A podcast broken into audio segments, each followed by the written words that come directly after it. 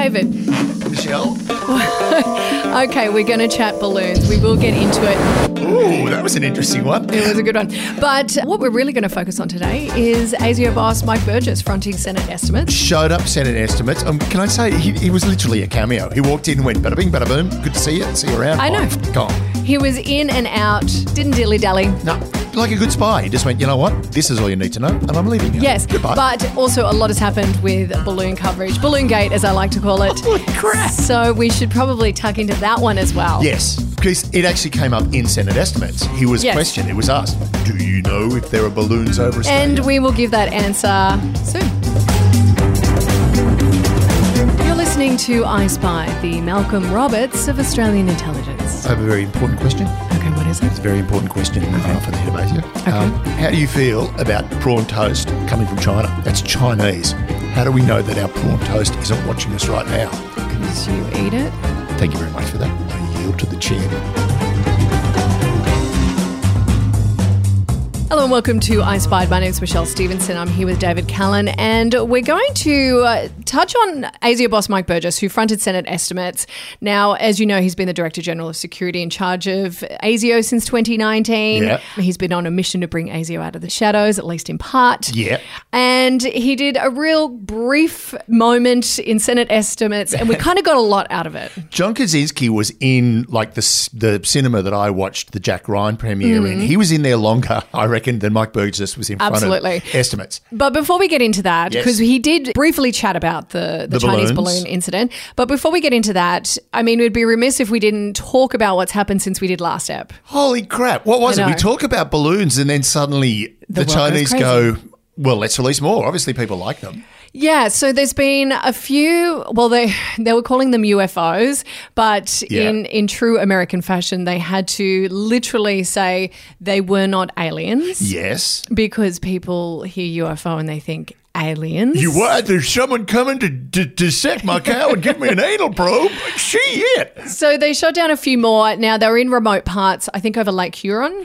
Lake Huron. And interestingly enough, I was reading that the divers had to get special diving gear because Lake Huron is freezing cold. It's not just that it's freezing, it's really deep. It's very deep, I used to summer at Lake Huron, and it's a beautiful lake. Oh, did you know? Oh, yeah. Well, I used to live in Canada. Oh, you're such a location dropper. And one appeared across above Canada, and of course, Pierre Trudeau went, oh, here, can you come knock it out of the sky for us here? And of course, the Americans sent an F-22 up and shot it down. An F-16 took one down, I believe it was over Alaska, just on the coast, at like the very northern coast of Alaska. Yeah. And China are like going, relax, they're just weather balloons. Yeah, well, also China came out not too happy with the US and said, well, you know what, the US, there's been like 10 instances of US balloons over Chinese airspace. And of course, the US are not saying that happened. No. So it's kind of playing tit for tat at the moment, but it's not boding well for the US-Chinese relations. It's not. And I mean, the big problem about that is I mean, it's a problem for them, but it could actually wind up being a bit of a bonus for us if something else that came up in Senate Estimates, or it came up this week, not through Senate Estimates, but it definitely will come into it, is the cameras in defence that are all Chinese. Yes. Yeah. And I was going to get into that because we'll talk to that. Burgess said he can't comment in detail, but he does say that a spy balloons are not the principal means by which people are spying on Australia. What a very delicate way of putting it. It's not the principal means. No, of course not. Instead, the Department of Defense have to rip out more than 900 Chinese-made security devices from government buildings, which I'm like, what? How did that get through? Now, here's the interesting point. Point one was the audit was done by one James Patterson, a Liberal senator who was the head of the Intelligence Committee in Senate and is now the... What is it, the Protection of Australia Shadow Minister? Right. Whatever, the Safeguarding Australia, whatever it is. But he did the audit. Interestingly enough, most of those cameras would have gone in during the last government. That's not the issue. The issue is simply this, money, right? It's cheaper It's cheaper to buy a camera from China than it is to buy a camera from Germany, all right? It's dollars. Now, on top of that, as a lot of the defence people have said, none of them are actually attached to the internet. So there's no real way the Chinese can get the information off that camera. You mean they didn't get these cameras from China and then connect them to Huawei? Yeah, they got plug them straight in. Like you know, as soon as they clicked in, they sort of sent the message. The camera sent the message back to Kogan saying, "I'm here. Will you connect me up?" And then they did some TikToks of them with the cameras. TikToking. Lots of TikTok dancing coming out of the Department of Defense. Yeah. The thing is, they're not connected to the internet, so that shouldn't be a problem. Everyone's freaking out. And there is a big freak out, and rightly so, right? Mm. In that, do you really want your security facilities to have Chinese-made things in them? Interestingly enough, though, they've discovered that quite a few of the chips that are going into the F-35 strike fighters are made in China. Well, I mean, you can't really ignore it. And I know that the US, this is something the US has been focusing on, particularly the US companies, the reliance on American-made technology and chips. And there's a lot of rhetoric around people don't realise that your Chinese-made toaster, and I know we've spoken about this as well, Chinese-made toaster, Chinese-made car, like they could all potentially be listening in. They could all be potentially listening in. The big thing is, as I always say, is why would they be listening to you? Right? I mean, I've got a lot of good chat. Yeah, I know. Damn it. She's giving us nothing we can use, but it's so interesting. Real Housewives? Fascinating lady. If you want to know all the Real Housewives goss, I've got it at home. Now, the big problem is, and America, as you said, America's really getting very heavily into the whole idea of we don't want our chips being made in China anymore. There's a big battle going on between America and the US with quantum computing, superconductors, all this sort of stuff, which brings us back to that fun little noble gas we mentioned last week called helium. Helium. Because you really need helium to make things like superconductors, right? And again, if we're losing helium, interestingly enough, we had a loop disconnect on Twitter turn around and went, well, don't worry, we can make it as soon as we've got nuclear fusion working. Oh. Which is, but they figure out how to actually, they've done it once where the amount of energy they put into the fusion reactor is less than the amount of energy they get out, but it was for like a nanosecond. Great. So it's like, yeah, that's a great idea, but we still don't have that tech in place. So the big thing with the Chinese cameras, and Penny Wong turned around and went, look, we're going to go through and take them all out.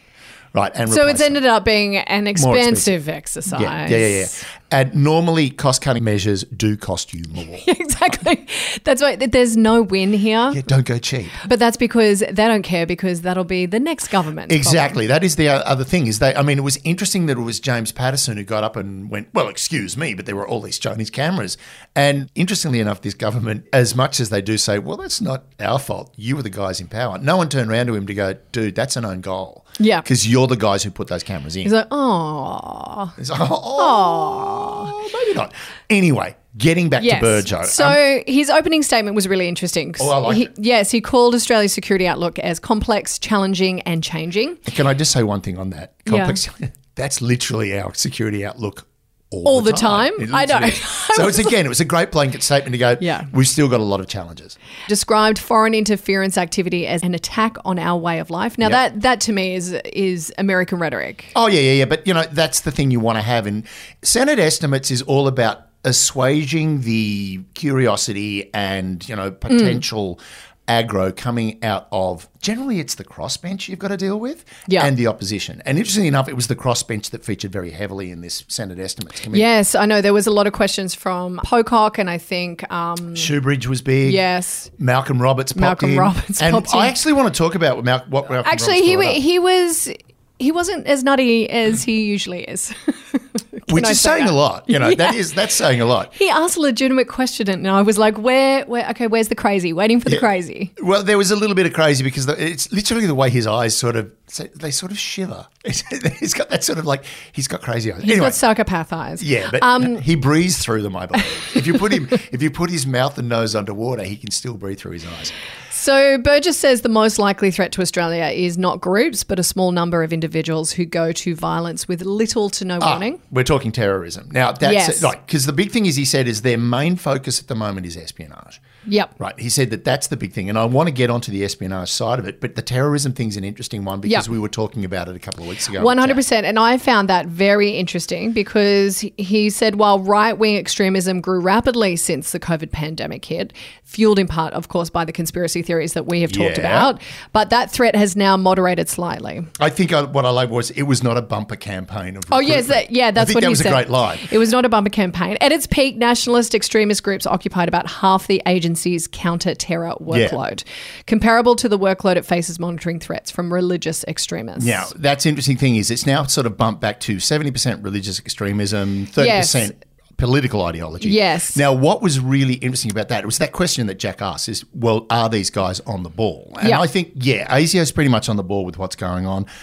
yes, we had the trains in Queensland, but again, there is the dispute whether that was terrorism, and also, again, lone gunmen. And that's what he's saying, is it's the small individuals yes. that are going to be the problem. Yeah, because he did say, while the nationalist extremist groups tried to exploit the pandemic to recruit new members, as you pointed out, they didn't gain a bumper crop of new recruits. Bumper crop, I really like that. But the thing is as well is, as he said, there's less angst in the community. We're past the mask mandates. We're past the vaccine mandates. All of these mandates have gone, and a lot of the angst is starting to assuage. Now, interestingly enough, as we mentioned in the interview with Jack, where I said, look, I've got problems with, family members. Yeah. Interestingly enough, even that's beginning to thaw. Yeah. Right. Because everyone's suddenly going, okay, it's over now.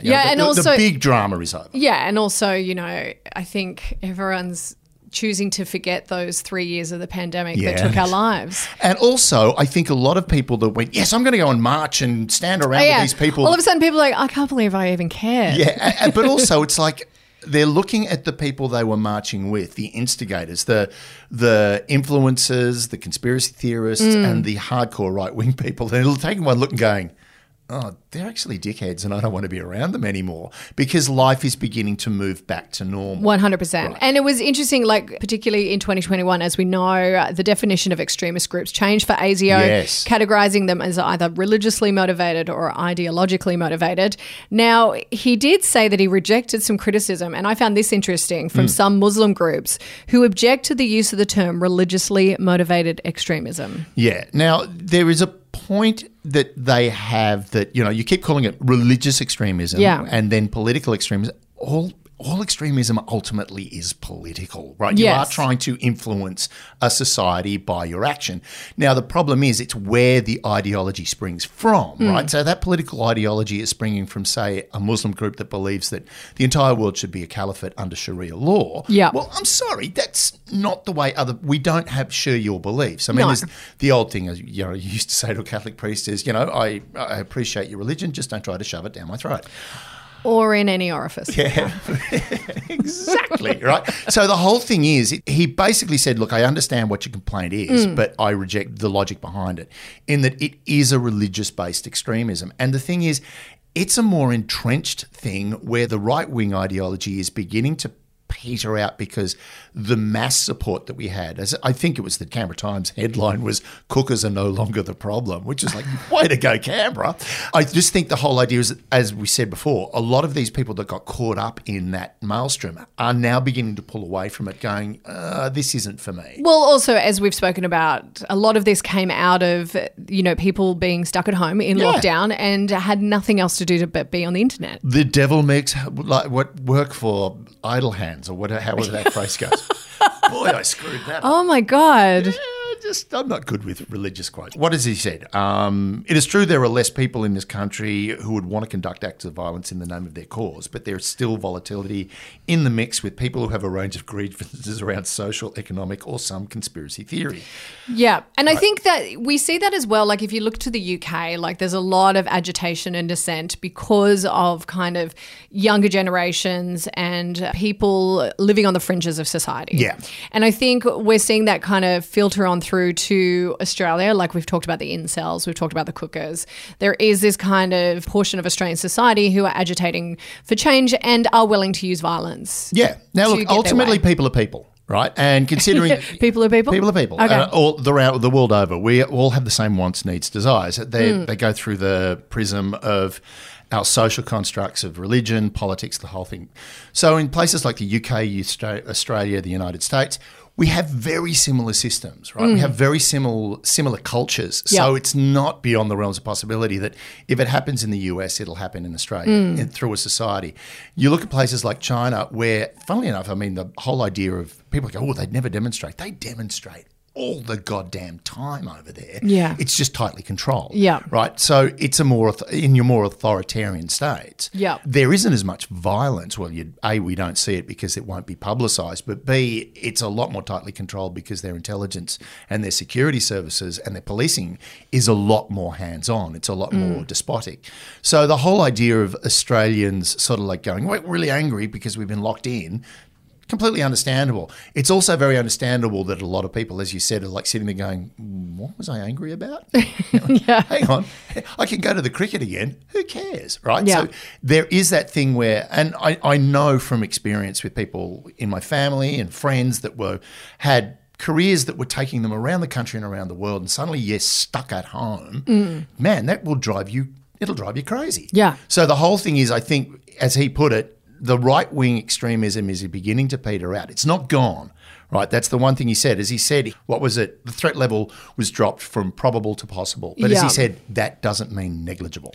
Oh, absolutely. It's still, there is still a chance of terrorism occurring in the country. It's just now it's less likely because there aren't as many angry people around. No, and it's interesting because pre-COVID we were, particularly as a journalist, there seemed to be a lot of lone wolf terrorist acts. Yeah, there was that. The other problem was that were religiously motivated. Yeah, we had ISIS. We had Al-Qaeda was still in the works. ISIS was really, really cranking up the rhetoric, and also doing a lot of recruiting online, and a lot of radicalisation. Yeah, we saw that with the police officer who was shot in Sydney's West. Yep.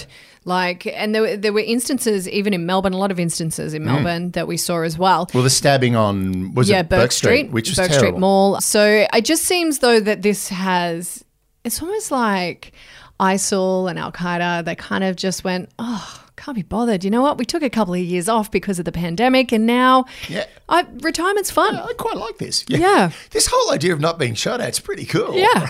Yeah. It's just interesting to me that the pandemic happened, and then all of a sudden it's like these people have just decided not to get involved in. Well, also they lost heavily in Syria. I mean, ISIL had pretty much all of northern Syria and northern Iraq, and they've just been like the Russians unleashed the Wagner group on them, and it just, the only thing worse than ISIS is the Russian Wagner group, I think. Those guys don't take, like that classic thing with the head of Wagner group sending the bloody sledgehammer to the UN or the EU. It was the sledgehammer they used to kill a guy who deserted. It's like, dude, that's just wrong on so many levels. It's terrible. Now, let's get back to Burjo. Our good old mate Burjo. Burjo, okay. He'll never come on our show if I keep calling him that. Right, espionage. That's the big focus right now. And as you said, it is their principal priority, and last year was very productive in removing espionage and interference threats. Okay. Now, the interesting thing was, of course, as soon as he said that, I think everybody in the Estimates Committee went, China, yes, and even that's what Malcolm Roberts asked. Yes, and what was it? Australia is the target of sophisticated and persistent espionage and foreign interference activities from a range of hostile foreign services. Yeah, so a range. So we've got China. A range. So, we've got Russia. We've got Chinese military and domestic intelligence. Yeah. No. It would definitely be China and Russia. Yeah. Right? Russia is interested in Australia because of trade. I think more than anything else, we sell gas, they sell gas, and at the moment I think we're selling a lot of gas because they're not allowed to. Well, they're selling it to India, who then on-sell it at double the price to China, to Europe. But we do deal in a lot of similar areas, I think, trade-wise, and because of that, they're very interested. The interesting fact that I brought it up before is the fact that there's more Russian intelligence officers in Australia now than there were during the Cold War. And do you think the AUKUS agreement has stirred this kind of anti-Australianism in some of these countries? Well, it's kind made them pipe up and go, well, what's Australia doing? Well, I think that would be more of a potential threat to our neighbours, so it would be more regional. Right. It would be countries like Indonesia, India, Thailand, all of the local area are going to be more focused on the potential, like the question of what the hell is Australia doing? Yeah. But the other thing is Russia and China China, of course, would be very interested in AUKUS because, again, we're in the neighbourhood. And hang on, what are you doing suddenly floating around in American nuclear subs that you'll get in 50 years maybe if you're lucky. But we're never going to get them. Russia would be very interested because they would see us as a soft target for intelligence penetration and getting that kind of technological information out of us. That was the way they approached Woomera back in the 50s. Like, they really targeted Woomera heavily because not only were we testing part of the British atomic testing program, we also were testing things like Harpoon, over-the-horizon ship-to-ship missiles. All this sort of technology was coming through. Interestingly enough, Australia and America, the British and America at one point stopped Australia's access to their intelligence because they believed that it was being all of these leaks were coming through Australia. And then, of course, they uncovered the Cambridge Five, Burgess, Meredith, Philby, Maclean and Blunt. Oh, it's theirs. And it was like, oh, it was us. Sorry. Yeah. And while Australia's going, it's not us, guys. No. Well, it was us. But, you know, interestingly enough, intelligence gets pulled from all different areas, but the big leak was Britain. Yeah. Right. So, again, Russia would be incredibly interested in Australia because of our access to things. And, by the way, like our new drone, which isn't it isn't the fruit bat, though I really want it to be called the fruit bat. I know. I was like... I just went with it. Yeah, that you called it the fruit bat, but I was like, that's a really real pussy name, to be fair. I think it's a great name because it really sums up our country, this shrieking thing that shits on you. Yeah, I know.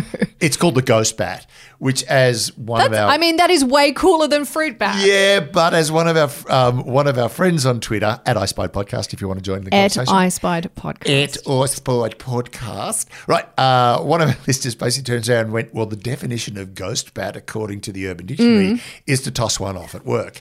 Have a cheeky... I've never heard that before in my life. A cheeky wristy at work, which I like. He said that, you know, all the diggers thought it was hilarious when they saw it because it's about masturbation at work. I feel like I need to look that up. I don't believe that that's actually a thing. Go on, look it up. Okay, while you're looking it up. So that's why we definitely have China and Russia looking at us. It's a species of bat. Yeah, it's a species of bat. Look it up in the Urban Dictionary. Oh, okay, right. Urban Dictionary.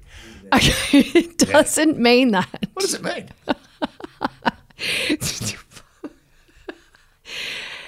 When a man yes, when a man pulls the loose skin on his balls outwards to look like veiny wings of a bat, and the penis scrunches inward to look like the head. Oh, Puppetry of the Penis style. Yes. Yeah. Work with those. I actually went to an audition for them once.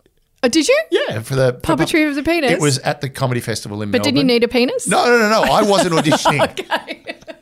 I was on the selection panel because I'm standing there with one of the guys from Puppetry of the Penis, a mate of mine who was a theatre director who was directing Puppetry of the Penis. We're at the festival bar and one of the guys from Puppetry of the Penis was like, oh, this sucks, man. We've lost one of our guys. He couldn't do it. He was hung, but it just didn't work for him. And it's like this young comedian was standing there and went, oh, I'd love to do something like Puppetry of the Penis. And the director went, get it out. This is in the middle of the festival bar.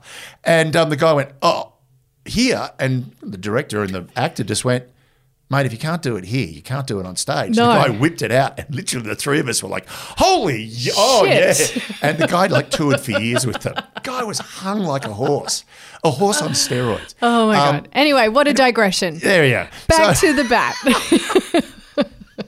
So the thing is, it's not just China and Russia that are going to look at us. No. Indonesia are going to be interested in us. Of course. Like pretty much every government in the world spies on every other government in the world because we want to know your secrets. Mm. So when he turned around and when everyone went, China, he went, well, yeah, of course, China, but everybody else as well. Yeah. Right? There are going to be countries that we don't. You know, the Five Eyes aren't going to spy on us because we share intelligence. Yeah, and interestingly as well, Pauline Hanson had a lot of words to say recently as well about China and has declared that China has its sights on Australia. She's urged the PM to remain diplomatic without getting too friendly, which, I mean... Okay, so Pauline's right into stating the bleeding obvious. I know. It's like they're spying on us, but be nice. Oh, duh. Yeah, of course we're being nice because we actually need them. We need them. For our economy. Right. Now, interestingly enough, Malcolm Roberts brought up this thing that I thought was a really, like a lot of people sort of went, I couldn't bear watching him, he's mad. Yeah. And it's like, but he brought up this thing. He sometimes, I will say the one thing, he does sometimes it makes sense. He basically asked a question about a Communist Party contact point in Sydney, right? Now, Mike Burgess just played it with a straight bat and went, I can't comment on investigations or operations and I don't know what you're talking about in that media context. Right? Yes. I found that very interesting because I don't know what it meant. Yeah. Basically, it's him going, shut up and shut up now. Oh, because there is an organisation called – it's a human rights NGO called Safeguard Defenders. It's just like, oh, God. That should be like a kid's cartoon. Yeah, it should either be a kid's cartoon or it's the next iteration of something by Marvel. Yeah. Right? Safeguard Defenders. Shut up, we're at civil war. Right, so Safeguard Defenders focus heavily on human rights in China and Vietnam. Yeah.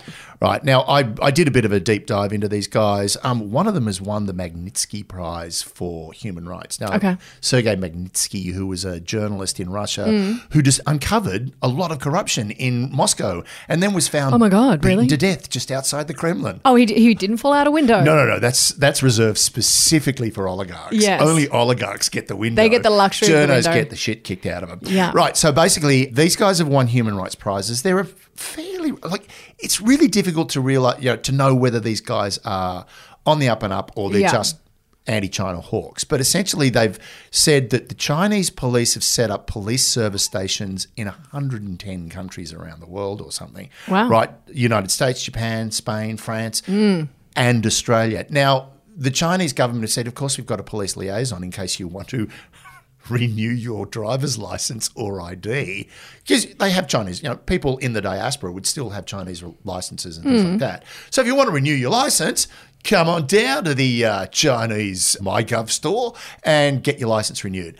The thing that Safeguard Defenders are saying is they're using it as a way to intimidate the diaspora. Right. Turning around to, say, known criminals or known dissidents that have fled the country and are living, say, in Sydney. They're now turning around to them. They're making contact with them and saying, mate, if you don't come home, we're going to start taking it out on your family. Oh. Which is not an unheard of thing. No. The interesting thing is there's no evidence to this point yet. So for Burjo to turn around and go, yeah, in this context, I don't know what you're talking about. To say it's a Communist Party contact point, it's a really easy way for him to turn around and go, yeah, no, don't know what you're talking about. But we have operations going on against the Chinese, obviously, and, I can't talk about that.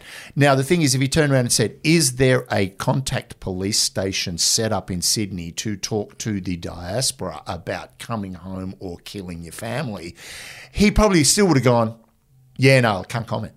Right. Yeah, because I would imagine that there's a lot he can't comment. But then sometimes by saying I can't comment, you're commenting. Yeah, but that's a really interesting point. By saying no comment, is he commenting? Yes. Well, no. Yes and no, right? Because essentially he might go, I can't comment on that. And he could then run back to the office and go, does anyone know about this? Because no one's told me. Right. Now, the whole thing is I very much doubt it. It's been in the press for a year. Like this stuff has been going on. And Beijing are calling it a police outreach. And it's about 80 cities across the world. Yeah. It's called the 110 outreach because 110 is the emergency number in China. Oh.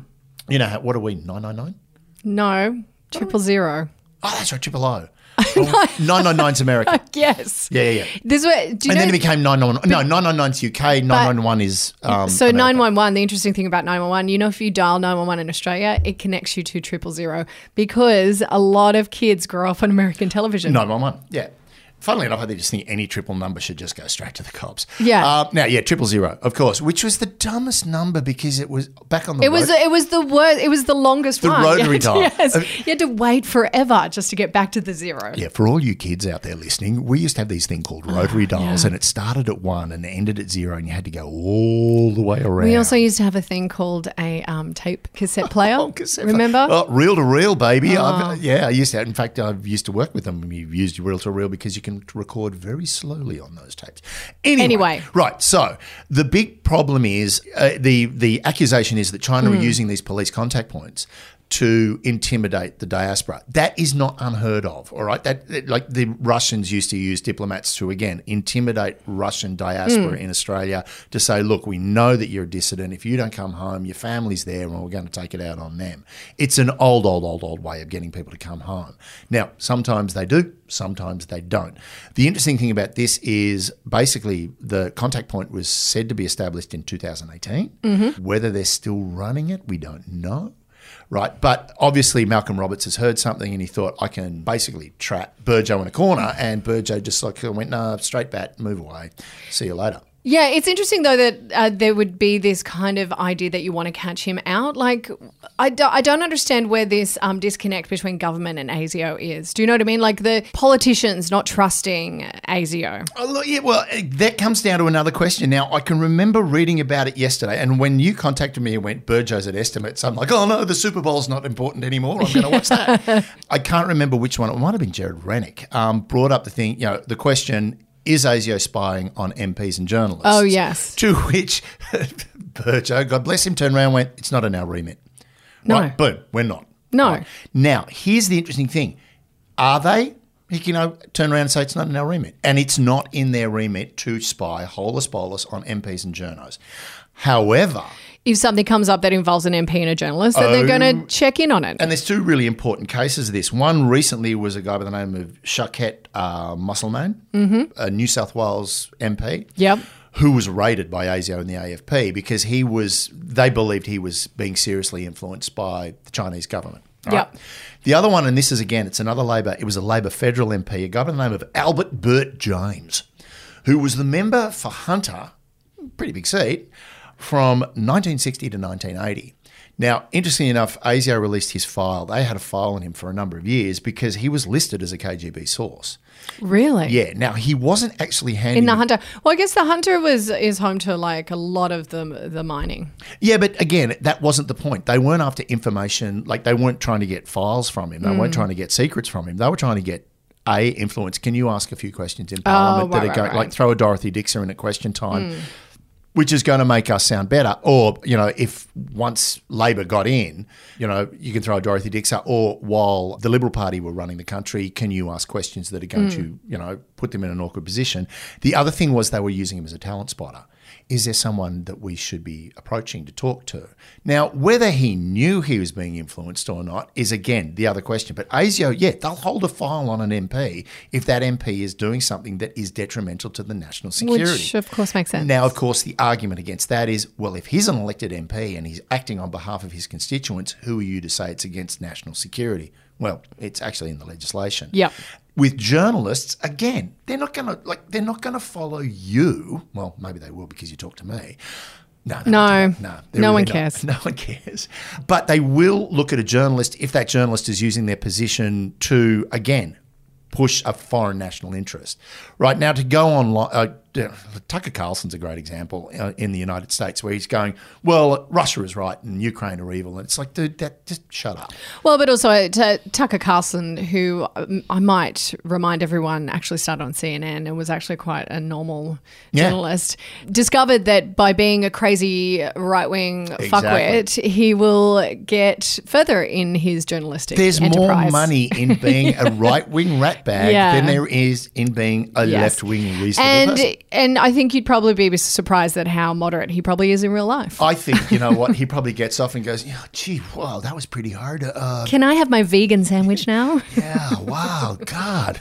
There's a Russian who wants to talk to you. Oh, God, no, please. I hate those guys. Yeah, exactly. No, totally. I mean, and as Fox said in court when they were being sued for news coverage, they turned around and went, we're not news, we're an entertainment channel. They're entertainment, and that is actually how the lens that everyone has to look through to these shows. They're purely entertainment. They've basically taken the news and turned it into a show, right? A fiction, which is kind of concerning. But look, the thing, I think the big takeaway at the moment. Yes. What's the takeaway? The big takeaway is this, right? Chinese takeaway? Chinese takeaway, yeah. Dim sum? Plenty of that. Get your fried rice. And, cream of some young guy. Oh, you went there. You had to go there, didn't you, young lady? Yes. You had to make it dirty. Yes. Dirty Chinese. I like dirty Chinese. Yeah. Personally, I'm a big fan of prawn toast. Who doesn't like a prawn toast? You had a million prawn toasts when we were out the other night. At the Christmas party. Yes. Oh, my God. So much prawn toast. It was disgusting. I walked home I smelled of prawns and sesame. He was like the Homer Simpson of an all-you-can-eat buffet. Anyway. Right. The big takeaway is steady as we go. Yep. Everything's looking pretty good. Okay. ASIO seem to be on top of the espionage, and they've realised that the threat is growing. Yep. Right. And that's normal. That's utterly normal. You know, we went through the war on terror. And of course, during the war on terror, it was like, that's what we're focused on. There's a lot of it going on. And a lot of countries were so focused on that everyone sort of like went, espionage is not really that important. Espionage is big now, right? I mean, real big. Because of the frisson, the friction between the US and China. Yeah. And because we're allies of the US, we're getting caught up in that friction. Though we're also, I mean, as Pauline said, and you're absolutely right, Pauline, you are absolutely right. Be nice. But not too friendly. But don't trust them. No. It's like, well, yeah, duh. All right, that's the whole thing. And I think the nice thing that, or the good thing that's going on, nice isn't the right word. The good thing that's going on right now is we've got a foreign minister that is extremely threatening. It's like, oh, my God. I love Wong, but she, like, scares me. I wouldn't cross her. I would not cross her. But if she went for my prawn toast, I wouldn't stop her. No. Right, you can have a piece. Go for it. Just, can I have one of your dimmies? No, you keep your dimmies. Right? So Right. One thing is she plays a very hard ball. Yeah, she does. Right. And I think the Chinese are actually appreciate – I think the Chinese appreciate it when someone goes, no, you know, we're not – it's face and she's not going to lose face. Well, but also a lot of what the coalition were doing were mocking the Chinese in the media. So I think that that's kind of what really destroyed the relationship more heavily was the way it played out in the media, whereas Labor have been pretty consistent in not saying much. Oh, they've been very consistent in like keeping their cards close to their chest, which again, the Chinese appreciate that. Yes. They like the challenge of getting inside your hand. So, so they're going to, you know, put some security cameras in places. Oh, no, they've already turned around and said, oh, no, what's the problem? They're just some cameras. And it's like literally I think Albo went, guys, come on, right? Yeah. Enough's enough. Enough. All right. The other thing is, yes, terrorism isn't the big focus right now, but the great thing is they're not dropping the ball. Yes. Right? They've still got their focus well and truly on that as well. They've got the ball. All right, they've got the ball. Being bounced a few times and not being dropped. Finally, we're balloon-free. Oh, we are balloon-free. We are balloon-free. North America, not so much. It'd be really – like, you know what, to be perfectly honest, to float a balloon into Australia, you've got to launch it down in the Southern Ocean and those roaring 40s and just not going to be very – Not going to work. No. And why? You got your camera in here already. Yep. Wave to the camera. Bye.